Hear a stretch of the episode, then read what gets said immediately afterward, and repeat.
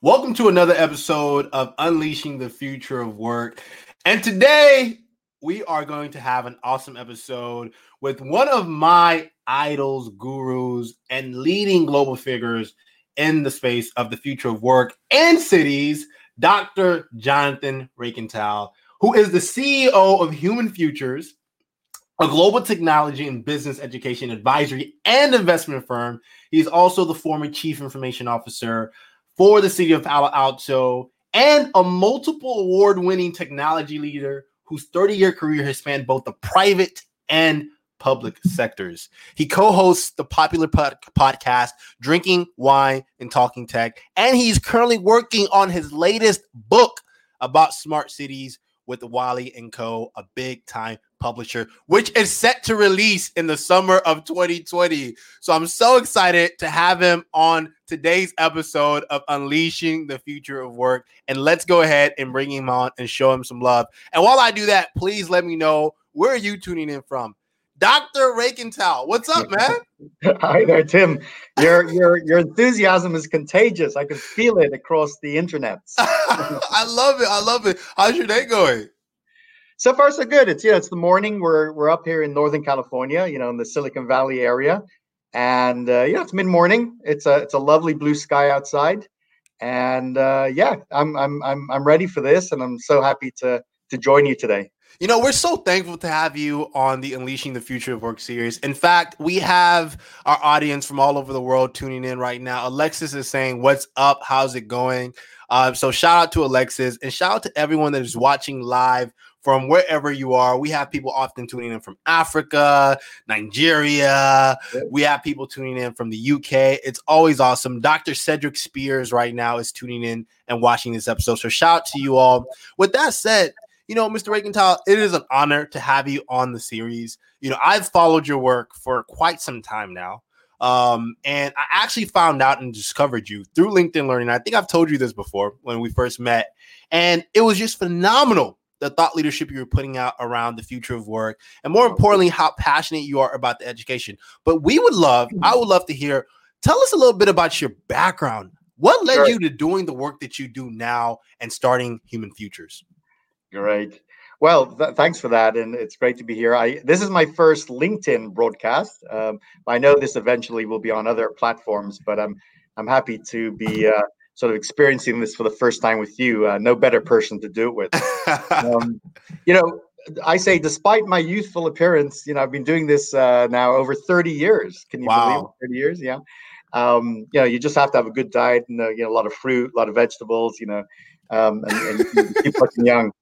And um, no, I, w- I was born in Europe. I was born in Ireland, and you know, I made the uh, the the sort of uh, American um, emigration dream happen. You know, I was, mm. I was uh, accepted so well into this country and uh, became a citizen here uh, a few years ago. And you know, I've been I've been uh, quite successful in uh, working for different organizations and mm. in, in many different technology roles. You know, I I have done everything in tech. I have pulled cables through ceilings. I've crimped wires.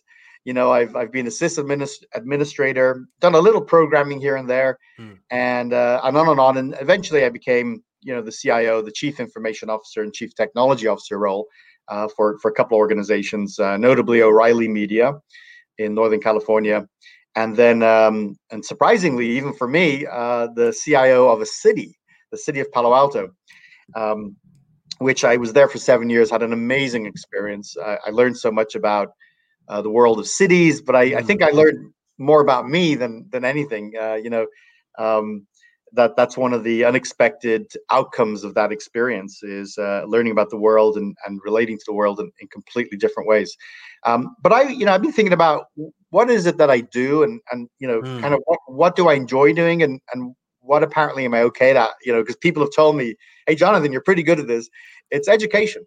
Yeah. It turns out that I found a passion for helping others um, mm. through acquiring knowledge and and also through work helping people get experiences, uh, refining skills, and so I do a lot of education type work eh, on on almost every type of platform. I, as you said. Uh, Tim, I do um, a lot of online training through LinkedIn Learning mm. and and, uh, and, a few other smaller platforms, but that's my main one. Um, and I do traditional university work. So, you know, last night I was teaching from six until ten at the University of San Francisco, and I'll do the same thing tonight again up in uh, downtown San Francisco, different location. Um, so, uh, you know, I've, I've had I, have been involved deeply in the technology world. Uh, very passionate about innovation in particular, mm. um, technology innovation, and uh, you know, and, and it's all sort of contextualized in this in the realm of education. So uh, that's a, just a, that's a little glimpse of who I am and my background. And, and, so interesting because you have such a dynamic background and it, it's a lend to your perspective. You not only have seen how things operate right with big enterprises and firms, but you also see how things operate for citizens and cities and their day to day life. You know, I would love to get your perspective. You know, one, let's start with this. How do you see leadership changing in the future of work? Yeah, no, I, I love that you raised this idea that um, you know I, I, got exposure to both the private sector and the public sector. It's like a 360 degree view, view. of life. Mm. Um, you know, before I worked for a city, I, I only kind of saw 50% of the world. I, I, mean, I didn't really understand public service. Mm. I didn't even understand how a city worked. And yeah, you know, the the it, it, it exposed me to this completely different world of how cities function, how our governments function, not only here in the US, by the way, but all over the world. I've been I've been so privileged to to help governments in South America and the Middle East and Europe and even you know Australia and South and other places. Um, and so it does give it, does give every you know if you if you have the privilege to do that which i had it does give you this very unique perspective on on mm-hmm. work and and uh, and and and our and, and the global economy in general and then mm. Clearly i've spent a lot of my time in the us um, really understanding how the how the us functions. Um, you know everything is changing. You know mm. everything is changing and, and and actually changing quite rapidly as we all know. We're in the midst of what i believe to be a fourth industrial revolution. Mm. and if you look at if you look back at the first second and third industrial revolutions um, the world that entered into each of those was different from the world on the other side mm. if you were born before you know the second industrial revolution and lived through a few decades of that the world was changing rapidly if you were born at the beginning of the 20th century and lived the 20th century, I hmm. mean, look what you ex- were exposed to. Everything from you know, we didn't fly at the beginning of the century barely, and then we had we had the Concorde and 747s and the, the Boeing 787 by the end of the by the end of the century. Um, there was no computers, no digitization.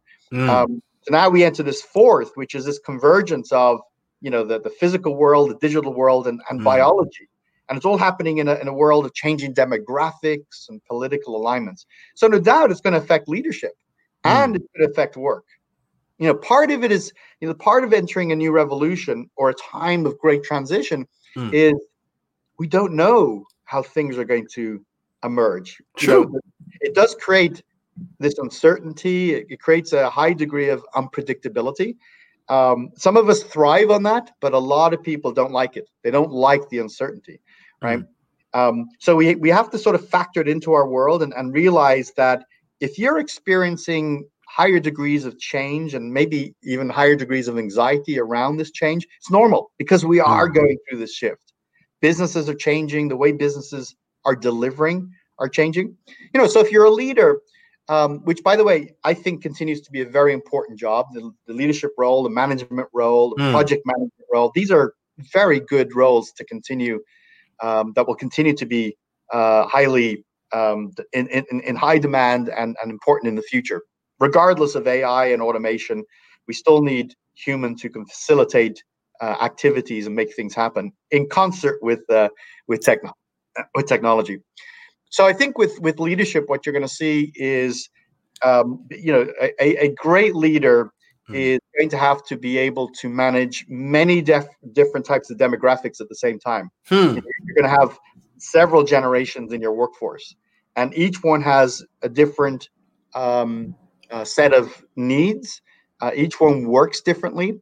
Um, so it, it, you know, like everything else, being a leader or a manager or supervisor is getting more complicated. Um, I think we're also seeing a hmm. shift away from uh, leaders who are sort of managing people to more managing ideas and giving people the space mm. to be independent and autonomous and uh, work the way they want to work, which includes, by the way, being in the office or actually yeah. being at home. You know, yeah. Um, this is just a tease. It, it, it's shifting. It's changing. And the, by the way, the type of leaders we need are changing. We need people who understand data. You know, we need we need a lot more people who understand the role of data in their organizations, no matter what what work you do.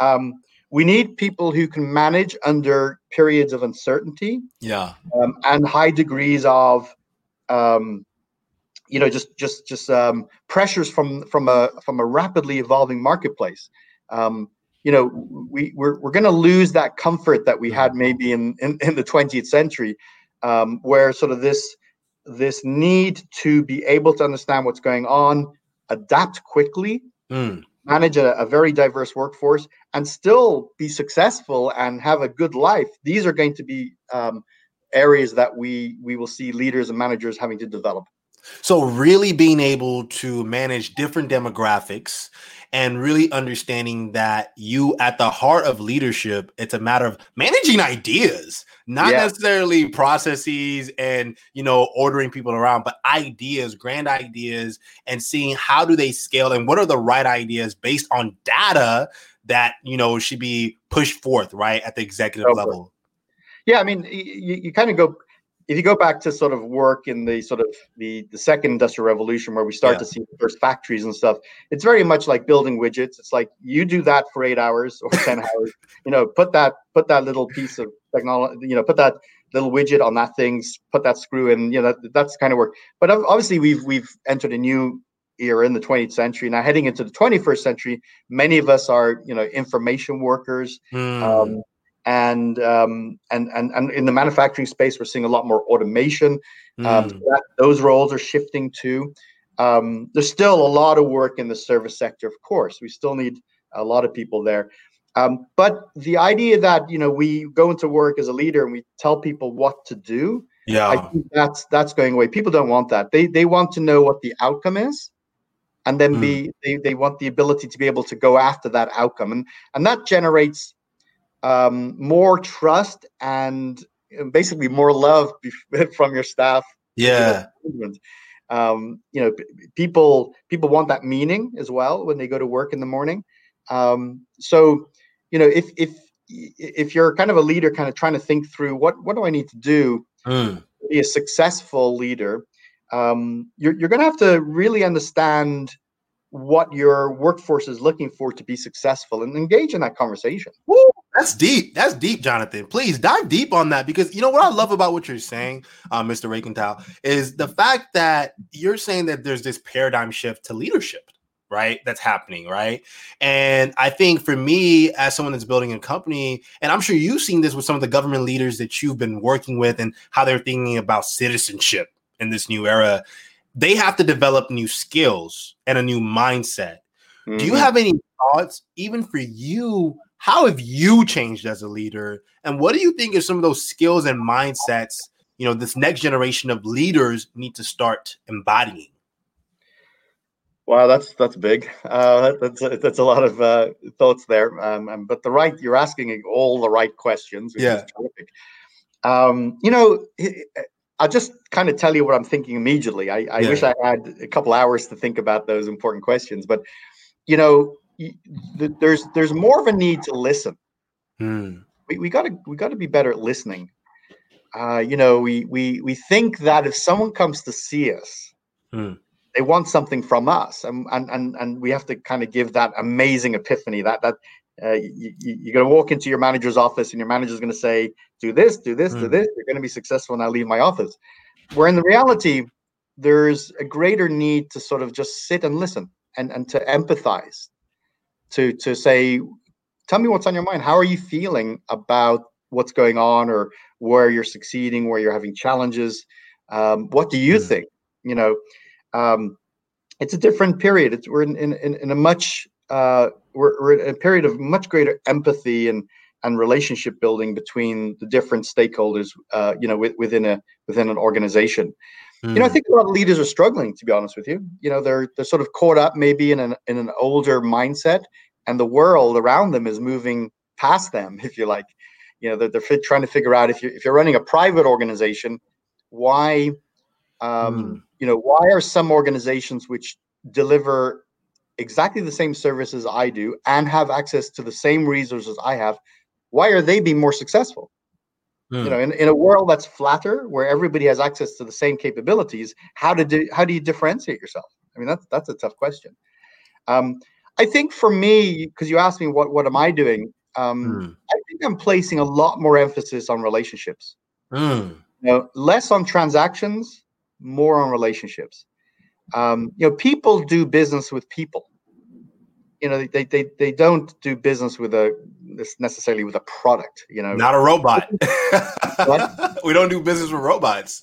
Not yet. Soon soon. Yeah so so i think that's probably where i'm putting greater emphasis you know requesting more feedback mm. um, you know having a much more um, fluid sort of you know mechanism to understand what what i'm doing well where i can improve what my customers are asking me um, you know, I do think it in a, in a hyper competitive world, mm. um, you ha- have to continually ask and understand what your value is. Wh- mm. What is it that I'm bringing? And I, by the way, I'm I'm a little kind of rough on myself because I I ask that a lot. You know, uh, am I still relevant? You know, am I still adding mm. value? I think that's an important, tough, introspective question that each of us probably ought to be asking ourselves more than we do. I completely agree 100%. And you know, it's so interesting. Our audience is already interested in you telling us a little bit more about Smart Cities for Dummies, right? The new book that you're working on. You know, what was the purpose for writing that book? Martita, yeah. shout out to you. Great question. You know, tell us about the premise of it and what do you want it to be about? What do you want the audience and the community you're writing it for to take away from it? Yeah. Mm, isn't that a great name? Smart dummies. I think it's a phenomenal name, actually. to have smart and dummies in the same title, is, I, I, couldn't ask for a better title. Um, no, it, it is quite funny. Um, I, have struggled with this idea of the term smart cities for, for yeah. a long, long time. And many mayors will say to me, Jonathan, is it a good name? It doesn't yeah. mean that before we were a smart city, we were a dumb city. You know, I, I, I get that a lot. And I, my only answer is, look, I don't know if it's the best term, but it's the one we have what are you going to do, right? Smart cities is a term that seems to have stuck. And you know, let, us not get too caught up in the name. We're mm. really talking about how do we improve the quality of life for communities? Mm. That's it. It's as simple as that. What can we do to improve the life, the quality of life for communities? And what role does technology have? Mm. You know, how can we use data, sensors, blockchain or artificial intelligence to make living in cities better. I mean, that's really the heart of it. So I was approached. I mean, I'm I'm really just so humbled. I was approached by Wiley. Um, I didn't seek it. Um, you know, I've been in the smart city space for a long time, hmm. and so I got a phone call from one of the senior editors, and and she said, "Hey, would you be interested in writing a book in smart cities?" And I said, "You know, I I ever since I left the city of Palo Alto, um, one of my uh, one of the things that I had on my to-do list for a long time was to write a book um, with a with a great publisher. So the timing was immaculate. The timing was so terrific. Um, so uh, I didn't realize it was going to be in the Dummy series. It turns out the Dummy series is the largest reference series in history. They've sold wow. over 300 million books. Wow. Uh, I hope to have a, a few of those uh, sales. um, so it is it is a very well sought after and respected uh, reference series all over the world. And you know you can get a dummies book on on phishing, on how to program in Python, how to invest in the market. You know it's it's an amazingly diverse. It's true. Uh, so I'm asked to do this thing. I'm like, okay, that's an interesting platform. Fortunately, it's already established. Mm. It has a template, so now it's like, oh, cool. I can just sort of fit, you know, uh, my ideas and my research and my experiences into this format, and it's worked really, really well. So it's coming out um, in in the summer if everything goes well. Um, I think it'll be the go-to book for anybody who's interested in the future of cities. I think hmm. that's the first measurement, right? if you if you have any interest in where your community is going or could go, if you're interested in how cities function and how they will function in the future, this is the book. And you know, because it's a dummies book, it's written in simple language. I'm not, you know, I'm writing it for everyone. I, I I'm not gonna, you know, I I can't stand when I pick up a tech, you know, book and it's sort of like it, it, already has lost me because I don't understand, you know, some of the, the, you know, the background information or the prerequisites. I've written this. If you know nothing about how a city functions, mm. you can hmm. pick up the book and within a few minutes, within a couple hours of reading chapter one and chapter two, you're like, this is cool. I have a much better sense of what's going on, why my city is the way it is, and more importantly, what can we do about it? So then mm. you hmm. get that other audience, which is um, folks like hacktivists. You know, hacktivists are people who who use uh, you know the, the the platform of hackathons and and and um, uh, you know uh, cutting corners to sort of take action and make things happen when the bureaucracy gets in the way. Those are people I'd love to appeal to, and urban innovators. You know, people mm. who are mm. really passionate about their communities. I think the vendor space is going to be interested. How do you sell to a government? You know, mm. How do you sell into a city? It's a by the way, globally, it's a multi-trillion dollar opportunity. Trillion wow. T, you know. Wow. You know, so as you kind of look out and you look at industries that are maybe declining, and a lot are, right? And there's some uncertainty, at least I can say, well, cities is a great place to play. And they're, you know, unlike a private industry, which has maybe, you know, one or two products and, and sort of focuses on one marketplace, big cities have you know, a hundred services, you know, everything from libraries to healthcare to public safety and energy and transportation and buildings. I mean, it's just incredibly rich and diverse. Um, so I'm thrilled. I'm, I'm again massively humbled to have this opportunity. I'm so happy they picked me. They could have picked other great people, but I, I'm the lucky guy. Um, it's coming out quite well. The, the feedback I get from you know the reviews, the technical reviewers, and the reviews before it gets published is very positive. Um, and by the way, just one last point on this, I don't mean to go on too much about it, is um, it is available for pre-order on Amazon. wow, that's awesome. So it's already out there. It is already available uh, for order. You go to Amazon and just type in smart cities for dummies and you can order it. Yeah. I love it. I love, it. and I think what's so fascinating about you know your premise of the book is that you're exploring what the relationship between leaders who are leading, you know, cities, who are building cities, and what the what the what the relationship is between the citizens as well. Even though it's going to be, you know, the fundamental, the building blocks, the, the simple principles, there hasn't been a book that I've read, and I'm really actually interested in this space with a lot of the work I do in technology. But how does how do how will education look in the future of cities right? Like there's no yeah. there haven't been books that really distill the essence of that. So i'm yeah. actually really excited um to to read smart cities for dummies because you've been leading this space for so long now. Thank you. Thank you so much. And and i know this is really your sweet spot too because you're building a business which is around you know making it easier for uh, a much larger broader audience to consume and learn things and I think you have a really, really smart idea with your with your guide business. Um, hopefully, you'll share more with your list, your viewers and listeners on that. Uh, great idea. Um, so one of the things I didn't share is why why does why do we care about cities? You know, yeah. I mean the, the, the data is fantastic on this topic. First mm. of all, we are now an urban species. It mm. wasn't always that way, right? You only have to go back to 2007 and and before. And we there was more humans in a rural area right? We were more in the countryside and in farms and things. And so that's recent. That's 12 years ago. We we, we went from being you know 49% uh, urban to being 51% urban. And now it's rapidly escalating. We have about 3 million people up to 3 million people move into cities every week. Wow. Yeah so it's, it's, it's you know we'll have billions we'll have a couple of billion more by the middle of the century.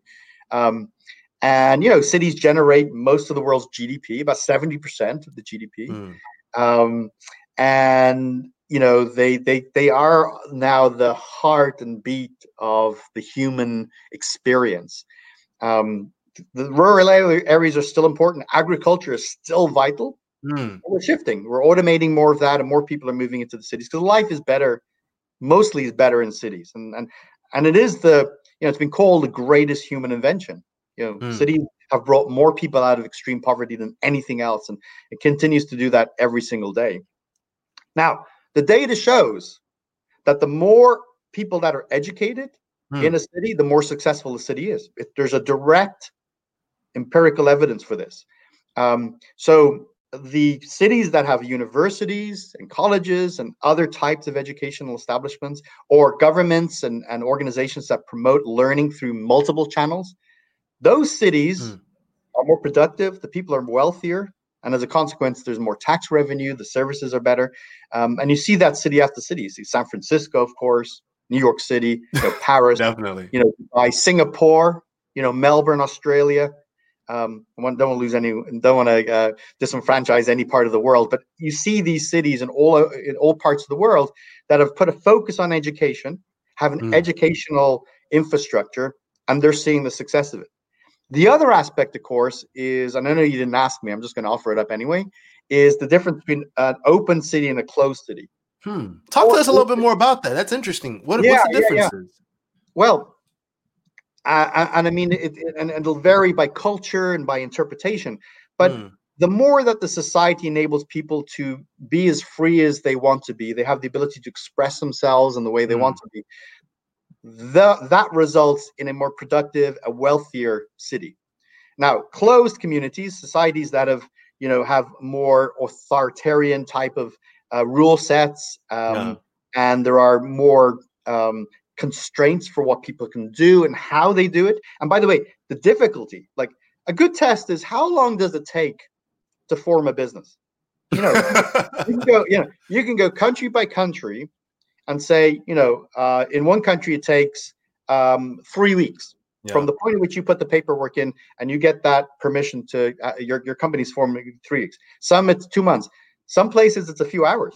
Wow. You know, so that's the difference between a society or a city or region that has you know decided to be sort of embrace the ability for people to to be more free in what they do and that includes being able to do it quickly hmm. you know so um, you know one of the one of the um, examples and i i, I want to be uh, sensitive to to your audience is what happened in argentina over the last few years uh, yeah. few decades so you know just go back a few decades and buenos aires was a very prosperous wonderful city, a lot of education, extremely educated people, um, and it was very open.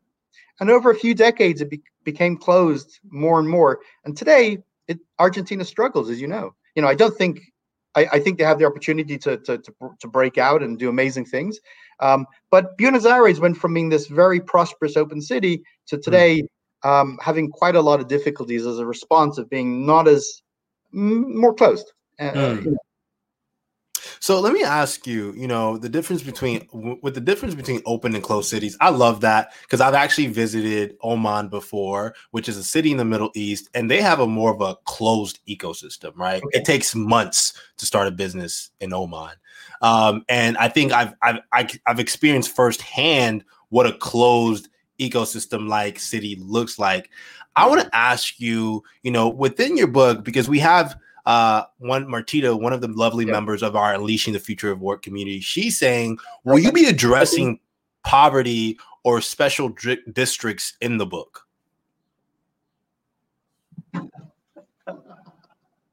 I'm here. will you be a poverty? Will, will you be addressing poverty or special districts in the book?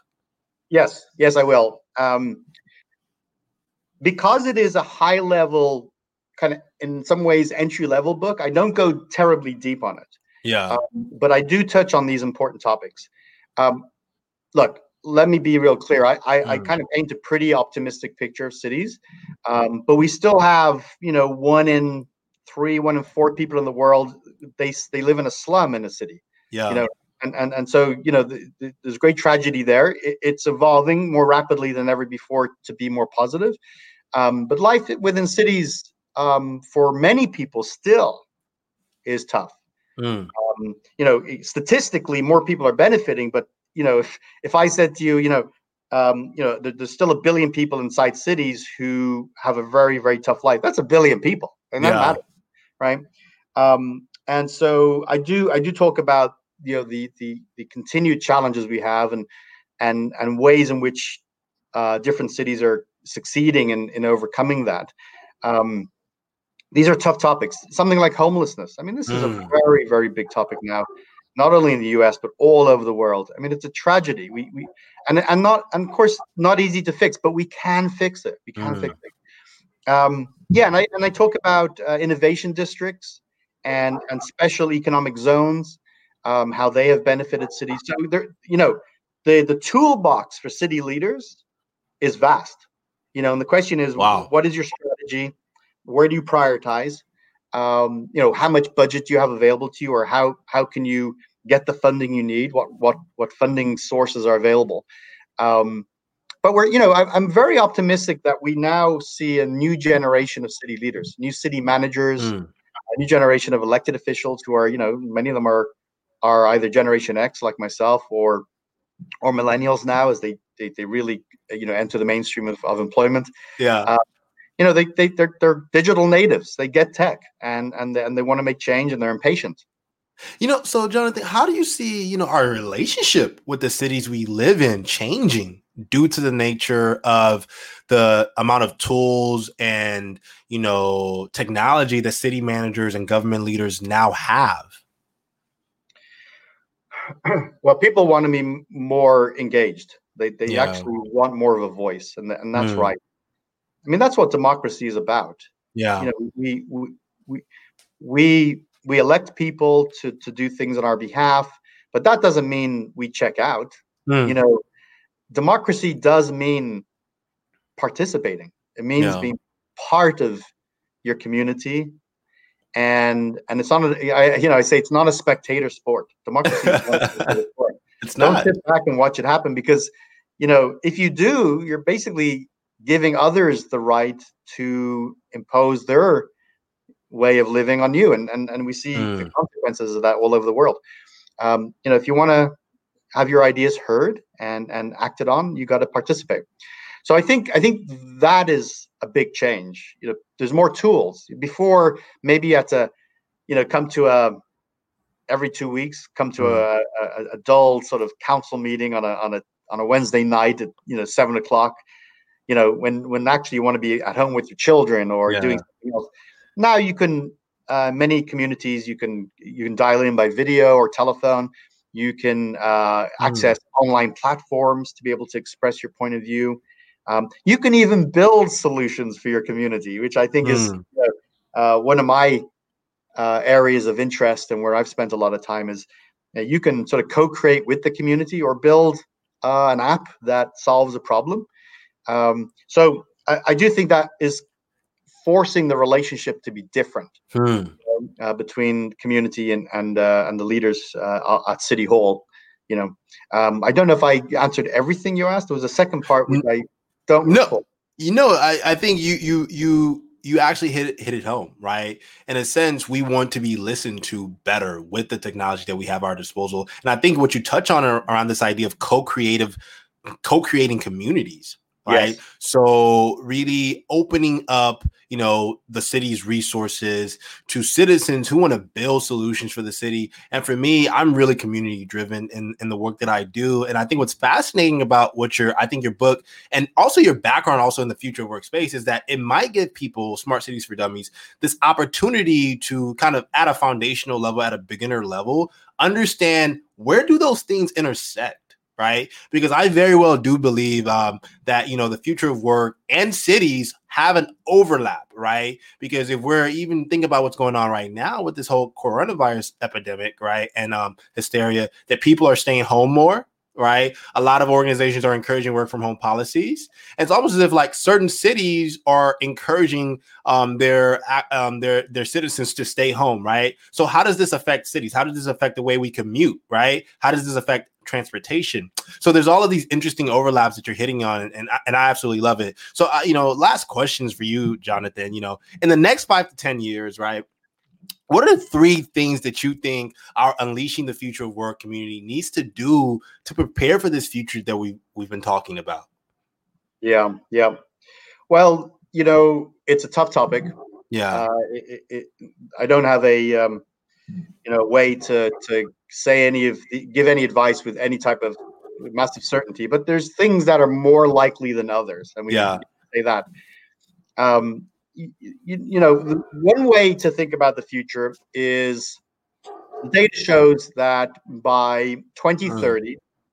which is really only a little over nine years away, yeah, uh, we could displace about 800 million jobs in the world.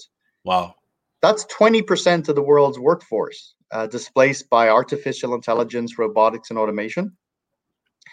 That's a worst case scenario. That's you know that's where we mm. have uh, significant societal challenges. We mm. rarely get those extremes, though. We, we, we rarely get those extremes. The other argument, of course, and this is true of the other industrial revolutions, is each revolution actually created more work and more opportunity, and the employment mm. needs were greater. Um, you know, you think about today, even with the with the uh, all the technology we have and all the automation we have, um, you know, many many nations, including the United States, are booming in terms of jobs. I mean, mm. it, it's funny to talk about a more negative future in the context of where we're actually creating a lot more work right now. Yeah. Um, but you can't. There's more. There's more abundance than ever. Yes. Yes. Yes. Yes. Um, and but but you you can't really base the long term on a point in time. Mm. I mean, hmm the best example of that is climate change. You know, if it, if it's cold tomorrow, that doesn't give you any indication. You've got to look at the actual trends over over decades, right? Um, so, I mean, there's so many angles we could we could look at this question. Everything from if we do go to extreme automation, what does mm. that mean to to tax revenues? You know, when you're not getting mm. as much payroll and um, there, there, there's those kinds of things. But you asked me about sort of three things. Yeah. The first thing is maybe this sorry if this is too basic but recognize that that change is underway that what you're doing right now might not be relevant in a few years. Mm. um, you know if you if you can recognize that it means you're sort of beginning to think about options that change might be ahead. Look maybe not right? Maybe you're going to be fine. Maybe you're sort of towards the end of your career and you're like i don't care. I'm i'm close enough to retirement. Things are going to be fine.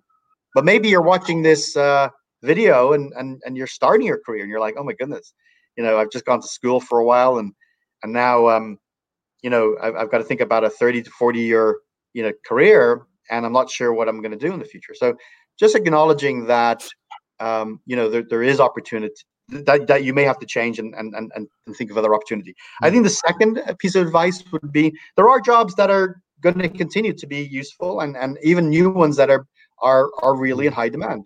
I'm a tech guy so i i generally uh, trend towards tech answers. Um, look, if, if, you are uh, interested in data and, and data science broadly, uh, there, there's going to be abundant opportunity. So, mm. so data science is, is a healthy um, and actually really interesting space. The second one is cybersecurity. Mm. You know, hmm. uh, boy, do we need more people in that space. You know, as we become a more digital uh, society, which is clear, uh, the the the attack vectors, the opportunity for problems, mm. are also increasing. Um, and so we need lots of people working on on on that. Um, people who facilitate things like project managers, business mm. analysts, product uh, managers, product managers, still really important work. And then you get the broader category of like um, of just right-brained thinkers. You know, yeah. the arts. You know, yeah. writing, um, creative work, design um, all, all, all good opportunities. Nursing, by the way, nursing will continue to be mm-hmm. very. Um, by the way, we just we need we need millions of nurses. Yeah. Um, in the higher professions, it'll be interesting to see what in the higher healthcare professionals. It'll be very interesting to monitor progress in in automation and AI because that, that is an area that will likely be disrupted. Mm-hmm. Um, and, it, and it's not clear now in, in in in what ways and what the role of you know highly specialized medicine will take. Um, what what is the third thing? The word the third thing. Oh, I got it. I got it. and you'll like this. You're gonna like it. Commit yourself to lifelong learning. Yes, I love that. learning is not a four-year degree yeah. or a two-year master's. Learning is the, your life. Yeah. And you know, um, uh, I, I I love this saying. I'm gonna I'm gonna paraphrase it because I, I I won't get it right now. But you know, the challenge is not necessarily to simply acquire knowledge and, and be able to do it mm. to, to, to, work act on it the, the, the challenge in the future is going to be um, to be able to evolve and acquire new knowledge for the new needs mm. um, so um, i think that's what we got to think about um, i do think and it's the evidence supports this that uh, online learning is is hotter than ever. Um, yeah. I was thinking about this. If people are going to be home for the next couple of months, you know, more than they ever have, and you're getting a little bored, or you know, um, boys, there are a lot of good stuff online. You know, um, you know, on the on the on the free side, YouTube and Vimeo have some of the most incredible, you know, free training videos. But Seriously. on the premium side, you got you got LinkedIn Learning, which of course I'm going to advocate for, just really high quality content. Um, and you got check you got out Tim's Jonathan's course. Pardon? As I, I was telling them to check out your course, right? Oh, any I've got lots and lots of courses online. Yeah, yeah, everything from smart cities to blockchain to quantum computing, uh, data governance. Um, you know, I've got a lot of material online, a lot of videos. Um, so I think I think those are three sort yeah. of starting points for folks to think about. So really recognizing change, you all, and if some of you all are currently watching right now, and you're interested in going into spaces such as data science, artificial intelligence, recognizing there's opportunity in that sector as well because there's so much educational material online. In fact, that's actually actually watching Jonathan's courses is what educated me about the future of work, artificial intelligence. So for me, lifelong learning has always been a passion of mine, uh, Jonathan. And you know, I, I, love how that's your last point because I think people don't realize how to do it in today's generation. Yeah. Yeah. But I do also at the same time realize that people are doing it, but it's always you know when um on, on, their own time and it's sometimes it's not with a purpose and i think you know in the future we have to start thinking about lifelong learning with intent right? Because people like it's all a matter of growth, and as long yeah. as people are um, learning things that feel will take them to the next level, I think you know it'll, it'll become more of a precedent. And with that said, I want to shout out and show love to our amazing community who is loving what you're saying, Jonathan. Um, Daniel is saying future jobs for fields that involve integration, facilitation, and compassion are going to be hot. So, and he also says he loves your entire point on lifelong learning. Hashtag always be learning.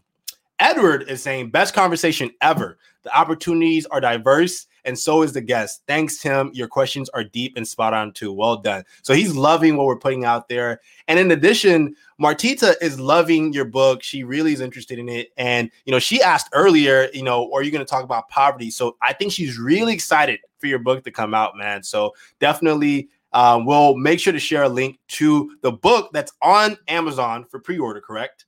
Yes. to the comment later on. You know, and with that said, you know, Jonathan, I want to ask you, you know, where can the people find more information about the work that you're doing?